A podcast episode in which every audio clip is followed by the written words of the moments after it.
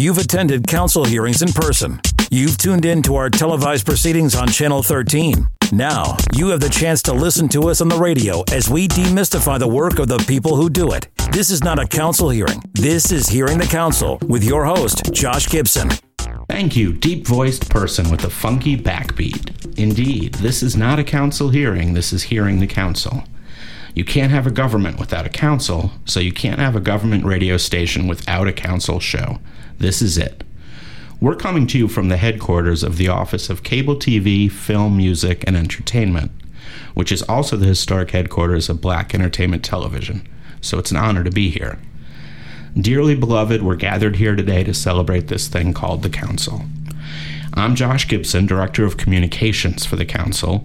You may also know me as the Council's voice on social media, at Council of D C. If you don't follow us already, get with the program. Here at the Council, our communications goal is to engage with residents in an informative, conversational, and sometimes even enjoyable way. You know, if you follow us on Twitter, we're believers in the Mary Poppins School of Communications. A spoonful of sugar helps the medicine go down. We want to make it easy for average residents to understand what the Council does. We're demystifying our work and the people who do it. Remember, the D C Council is just like your workplace, except with a dais. On the show, we'll try to keep things light, offbeat, informal, and interesting. You'll learn about policy, learn about people, learn about history, and learn about the institution. Uh, so now, without any further ado, let me welcome our guest today, Ward five Councilmember Kenyan McDuffie. Thanks for having me back, Josh. Thank you so much for coming back. It's appreciated. Uh, as listeners know, uh, we recently welcome, uh, we recently wrapped up our first round of interviews with council members. They're available on SoundCloud and iTunes. Those focus mainly on getting to know the council members, their backgrounds and biographies. Now, in our second round, we're going to focus more on life at the council, their experiences, learning curves, surprises, ins and outs, ups and downs. And the disclaimer, we did give the council members a bit of a heads up about the question, um, so they could prep if they wanted to, and they can definitely pass on questions if they want to. So uh, we start the second round off with a, a bit of a uh, softball pitch, which is, tell us about something you've done on the council that you're proudest of. A big victory. Okay. I'm Failures. Failures. I'm only joking. Look, uh, no, I appreciate the question and uh, just the opportunity to come back and chat with you, Josh. I had a lot of fun the first time and uh, was really looking forward to, to coming back. And so, you know, something I'm proud of. Um, th- there are lots of things that that myself and my team at the council have been able to accomplish over the last six years that, that really make me proud. And um, I think one of the things that stands out is the work on the NEAR Act, the Neighborhood Engagement Achieve Results Act. Uh, and I'm proud because initially uh, that measure was misunderstood. Uh, and it really took a lot of work to bring people along the way, to orient them as to what we were trying to accomplish. And so in short, the NEAR Act uh, ushered in a health-based approach to crime prevention and intervention in the District of Columbia. It looked at crime and said that we cannot arrest our way uh, out of the problems that we're seeing across the District of Columbia, particularly the gun violence. Uh, and we've got to figure out innovative ways to address intractable issues of violence. And so what the NEAR Act does, uh, in short, and it does a lot of things. There's several titles to the NEAR Act, um, but it it established an Office of Neighborhood Safety and Engagement that uh, hires individuals to be uh, essentially credible messengers. They they are uh, people who go into neighborhoods, uh, perhaps people who have lived in those neighborhoods, who have served periods of incarceration for violent offenses, who have come back and successfully reintegrated. And now uh, have the credibility to talk to some of the younger people who are most likely to engage in uh, violent criminal activity, particularly gun violence, and to to build bridges, bring them into government, put them on a pathway to success. We introduce them to mentors uh, and their resources to support them and hopefully change their trajectory and, and, and help them change and turn their lives around. Uh, but it also establishes uh, an Office of Violence Prevention and Health Equity to really do the research around gun violence and and, and put a plan together uh, about how the city is going to approach uh, violence from a health-based uh, perspective, putting that health strategy in place. Uh, and it does a host of other things, but that that was one of the things that I think initially the narrative was just negative, and people didn't understand what we were trying to accomplish. Uh, it, it, it was being billed by some in the media as paying criminals not to commit crime, and it, it was the farthest thing from what we were trying to accomplish. Uh, and it does so much more. And so uh, we, we learned some hard lessons with the N E A R Act, but, but I am proud because I think today, uh, everyone, you know, from my colleagues on the council who, you know, supported it, uh, those uh, in the executive, Uh, to activists, advocates, and people, ordinary people in the District of Columbia, can be proud of the work that's taking place, and, and we're seeing it be implemented, and we're we're starting to see uh, some positive uh, outcomes as well. So, yeah, I feel like you got hit with a dose of what uh, Bill Clinton got hit with back on uh, Midnight Basketball.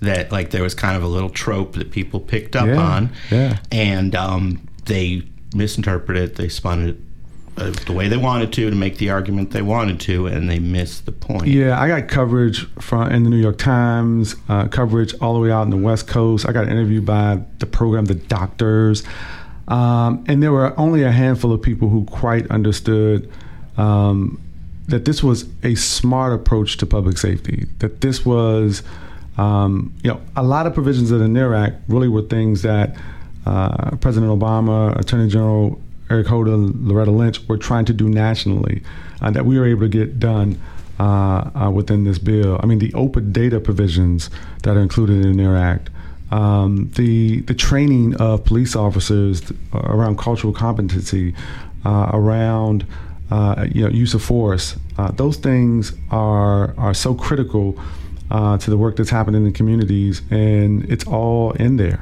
in the N E A R Act.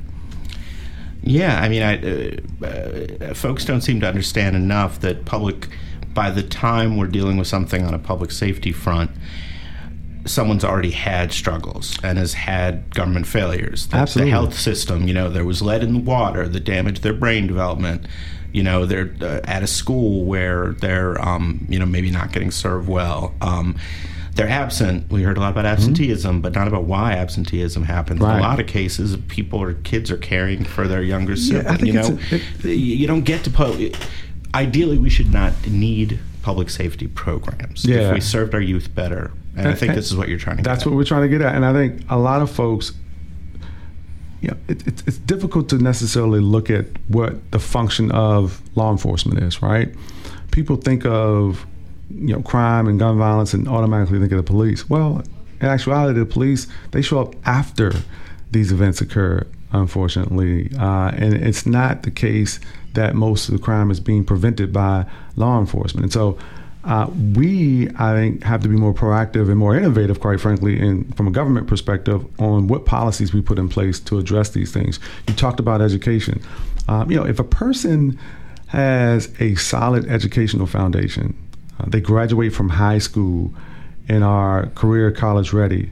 Um, if they are engaged in, in employment that allow them to be able to afford a home, you know, these are the people who are going to be chasing behind you trying to grab your wallet or steal your purse, right? And so those measures that we are uh, that we are resourcing, that we're supporting, uh, like education, like uh, workforce development, like affordable housing, those are the things that we need to support Uh, our communities and our individuals in our communities across the District of Columbia. And frequently, those are the types of supports and services that help keep people out of the system.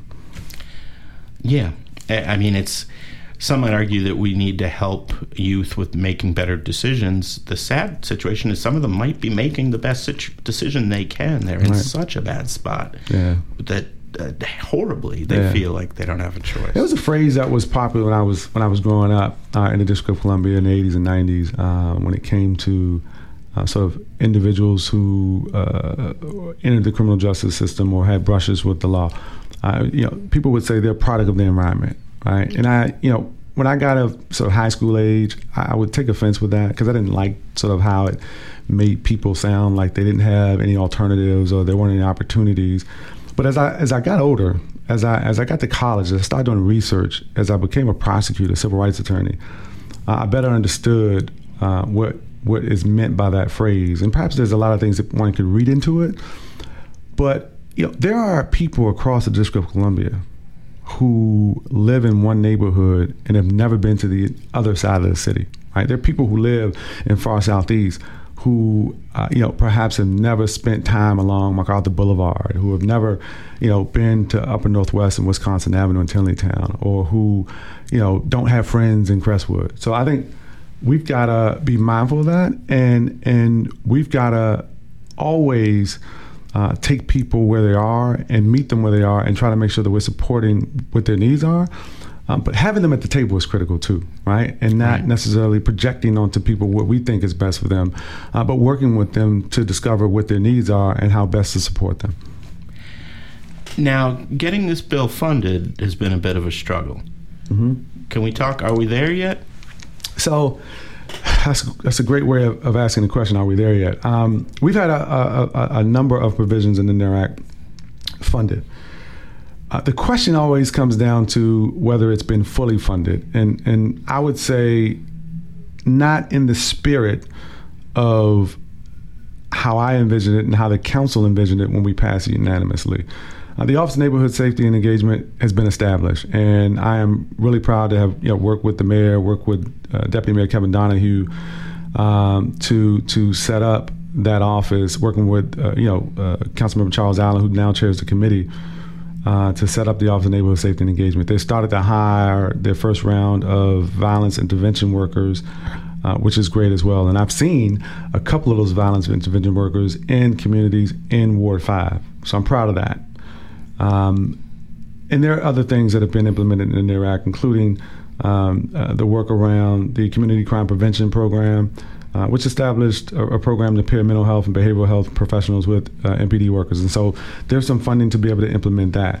Um, the open data provisions is another question. And so the open data provisions of the N E A R Act was something that uh, uh, I included uh, based on work that was being done uh, from a White House Police Data Initiative. Uh, I had attended a convening uh, at the White House and learned about what some other jurisdictions have been doing. Uh, and strangely, M P D uh, was not a part of the White House's initiative, uh, which was disturbing to me. Uh, so since M P D was not already a part of this White House uh, Police Data Initiative, I decided to incorporate into the N E A R Act uh, some of the provisions that were being implemented in jurisdictions around the country. That we funded, the council funded, Uh, in two thousand sixteen, when we passed the N E A R Act, we put it in the budget for F Y seventeen, based on what the the Metropolitan Police Department, the C F O, said uh, it would cost to fund it. And we put that amount into the budget, uh, and then it was only after we started to ask oversight questions of M P D, why haven't you implemented the open data provisions, that they said, oh, it's going to cost more than what you put into the budget. And so uh, clearly uh, it's frustrating and, and upsetting uh, when you hear those types of things, but uh, I think we're at a point, uh, having worked with uh, Charles Allen, having worked with my colleagues at the council, uh, having talked to uh, Chief Newsham and others, Uh, that we've identified how much it's going to cost uh, to be able to implement it, but we've got to get that stuff done. Uh, I think that data provision is critical because uh, it really helps to build, I think, better police community relations when you're more transparent about arrests, stops, frisk, and the demographic information around those types of things. If people know what you're doing, they can go to a website and find it easily. Uh, I think they're more likely to trust uh, when you come into their communities, when you're asking them about information about a crime. Yeah, I think what, what uh, sort of a disappointment, frankly, working in D C government is you would think a bill passes, you know, like Mister Smith Goes to Washington kind of thing. Mm-hmm. The bill passes, roll credits, you know, play mm-hmm. the ending music, we're good. But no, it has to be funded. Absolutely. But then sometimes you get it funded. Okay, roll credits, happy, and no, you know, er, breaks come on. You're still not there. And the frustration when you're multiple years in at oversight hearings, trying to put into place a national model with White House leadership, you provided funding, an honest number, and you're still it's still pushing rope. Yeah, um, and that's it, it's it's frustrating, uh, you know. But I, you know, I, I think it's probably one of the most misunderstood aspects of government is that you know the sort of basic governmental structure, separation of powers, concepts around the executive, the judiciary, and the, and, and the uh, legislature. There's some uh, residents who, who who don't quite understand that you know council members don't work for the mayor. Uh, council members you know don't have the authority over agency officials uh, to compel them the way that the executive does. Uh, and so, you know, as much as I love to be able to go fill a pothole or direct somebody to repave an alley, um, it, it's it's purely an executive function. Uh, the council obviously has oversight, and, and we can, you know, really demand things and work hard to to sort of whip the executive into shape when they're not already doing their jobs. Um, but ultimately, uh, they're, they're, we are a separate branch of government, uh, a separate yet equal branch of government, which is important. Uh, and we do uh, have the power of the purse. And so I think that is important. But even when we have the power of the purse and able to fund critical programs, uh, it's still up to the executive to actually implement those programs. And and therein lies, I think, some challenges around um, what residents think the council should and could do versus what the executive has the authority to do. Yeah, I'm, I'm not fully making this analogy, so don't play this out mm-hmm. to the logical conclusion, but it's a little bit like parenting if you had no disciplinary authority. Mm-hmm. Like, you're making the rules, but if you don't have a disciplinary element to compel the behavior, they're just rules. They have the power of law. We're a yeah. co-equal branch of government, but there's times where that can get awfully frustrating. Oh, there, there, there are times where it can get awfully frustrating, uh, which is why it's best to work with the executive. You know, right. uh, you know, my practice has been to meet with uh, the mayor. Uh, and I've I've been in the council for six years, and so I've I've worked with two mayors, uh, and I've also worked for a previous mayor uh, within uh, an office of the deputy mayor for public safety and justice, who uh, Paul Quaranta at the same time was a was an acting chief of staff, and so I can respect. And I've also worked in the judiciary uh, previously too, so I've got experience from from each of the branches of government, have perspective that I bring from each, um, and and you know. My experience isn't something that's often shared by lots of people who understand the dynamics between the executive, uh, the mayor's office, and, and the and the legislature and the council. That we can legislate, we can pass rules, uh, and, and we just hope that the executive will implement it the way that, that the law requires. Uh, in most cases, they do. Uh, and quite frankly, when you work with the executive on the front end, when it comes to budget items and priorities, uh, I think I've seen, in my experience, the best outcomes. Right. And then the other element that, that you also bring to the table that not everyone necessarily does is uh, is your upbringing. Is, you know, you were a bit of a late bloomer, and you spoke very powerfully, I think, at the last uh, Chief Newsham oh, hearing about things you witnessed. Um, yeah. and, and it's important to understand that as well as the lawmaking and the prosecutorial side. Oh, no doubt. I mean, I think I bring a very unique perspective to the work of the Council of the District of Columbia. Uh, having, you know, been born and raised in the District of Columbia, grown up through some really tough times, the crack epidemic, uh, when we were labeled the murder capital of the United States. And, and that hearing in particular that you mentioned was uh, about policing in Ward seven and eight. Right. Uh, I don't live in Ward seven or Ward eight. Uh, I don't represent Ward seven or Ward eight. Uh, but the experiences of those residents are shared experiences for the residents of Ward five and, quite frankly, across the District of Columbia and in each of the eight wards. And so I wanted to provide some context. I, in particular, we were talking about, and I raised the issue of community policing. And one of the things that, that you mentioned was full implementation of the N E A R Act. Well, the N E A R Act requires uh, that the Criminal Justice Coordinating Council and the M P D and others, that they do a community policing survey and that there be a community policing working group. Uh, it was only during that oversight hearing that I learned that the M P D had already uh, put in place a community policing working group. It, it was already, it had already done its work and produced a report. And I found it strange that, that as the author of the N E A R Act and the person who, who thought it was important to do that, I had no idea. Nobody who I knew uh, in the community uh, who who have interest in these things knew that a community policing working group had already been uh, uh, brought together and already done its work and made recommendations. And so I wanted to share with, with the chief uh, my perspective as somebody had, who had grown up in the District of Columbia, who had experiences uh, with the police department, and not just M P D, but you know, when I was growing up, Josh, you know, we had open air drug markets. We had the National Guard spotlights in my neighborhood and neighborhoods throughout the District of Columbia. Uh, we had Secret Service. We had Park Police. We had all these folks converging onto neighborhoods throughout the District of Columbia. And my neighborhood in Stronghold was no exception. And so I had brushes of the law when I was arrested. Uh, you know, I, I, I carry that pers- experience with me in the work that I'm doing. And I, I still look at my work as a council member today through the prism of my youth. And I did not like the police growing up. My first experience with the police was was in public school with uh, with Officer Friendly and the Side by Side Band, right? And so it was great.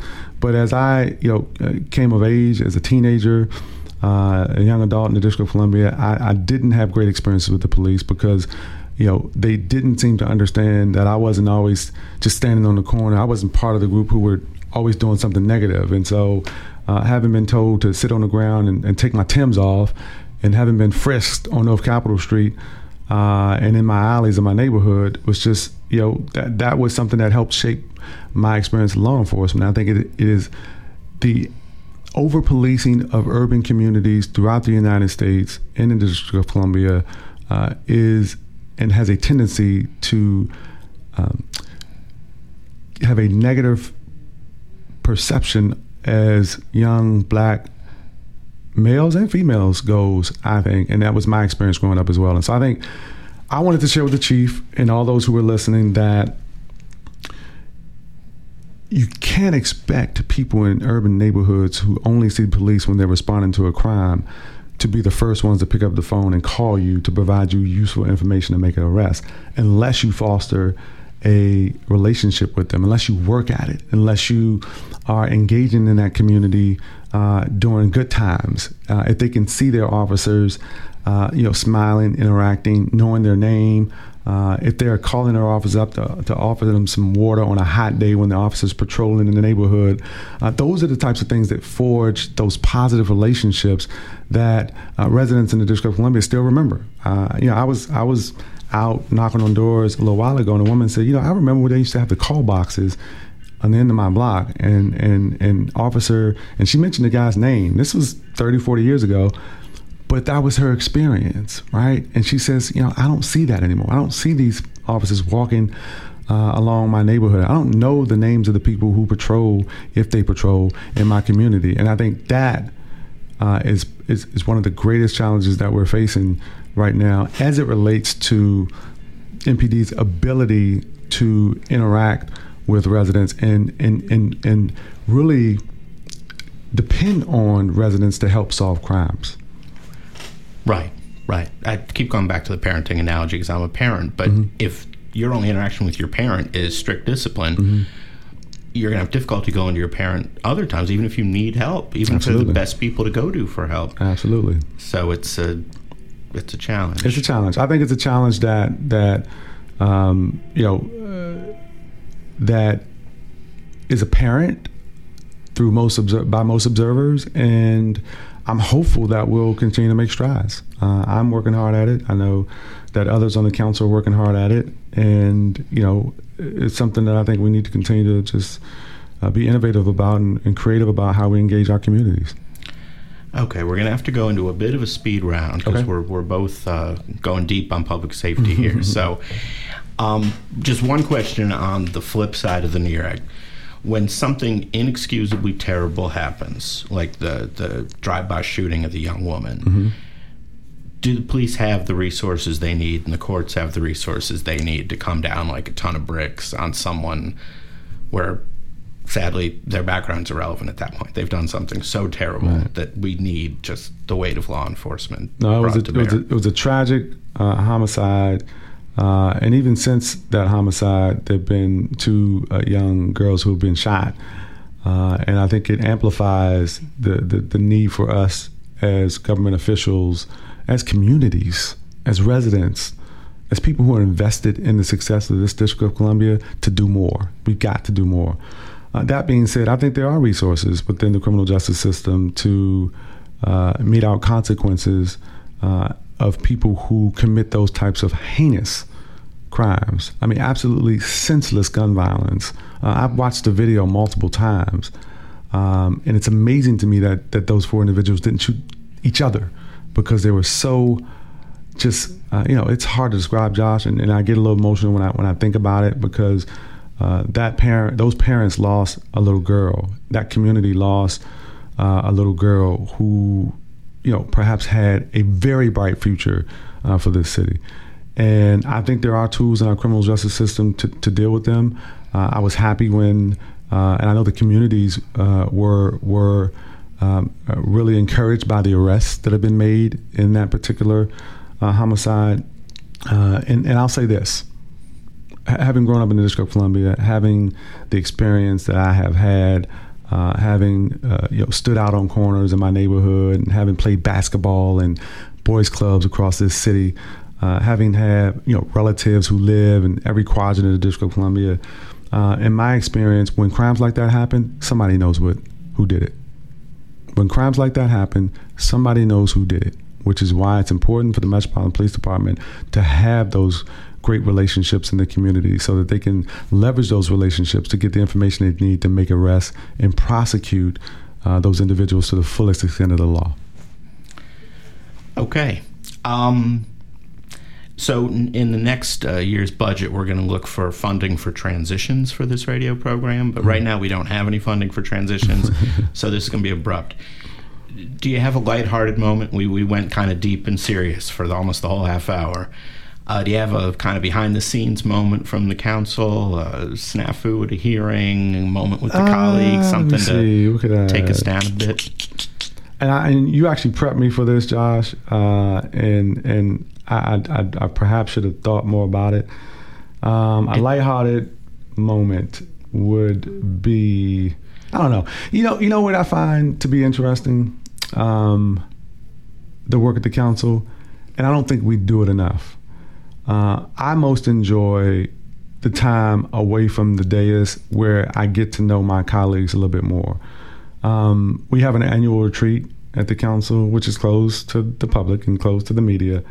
Uh, but doing those those retreats, to me, are some of the most um, some of the most remarkable moments for me in my experience. Um, we, you know, I, hopefully my colleagues don't mind me sharing this. This past retreat, we had um, at my coordination a workshop on racial equity.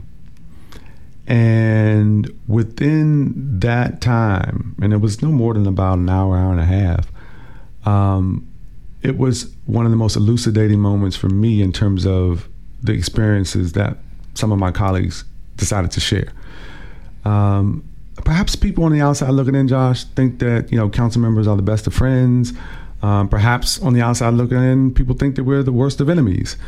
Uh, the reality is we're people, uh, we're parents, Uh, we're spouses, uh, we're siblings, and we have a lot of things in common.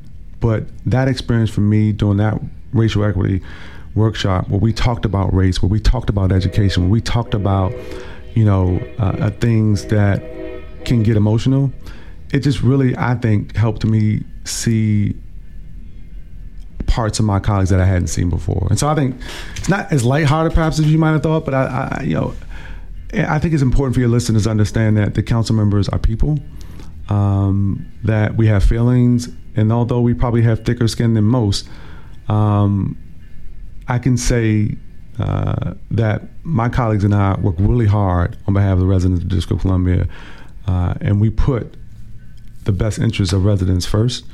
Uh, and and some of the things that were shared in that retreat, to me, I think only reinforced my feelings that uh, we've got a great group of people down at the council.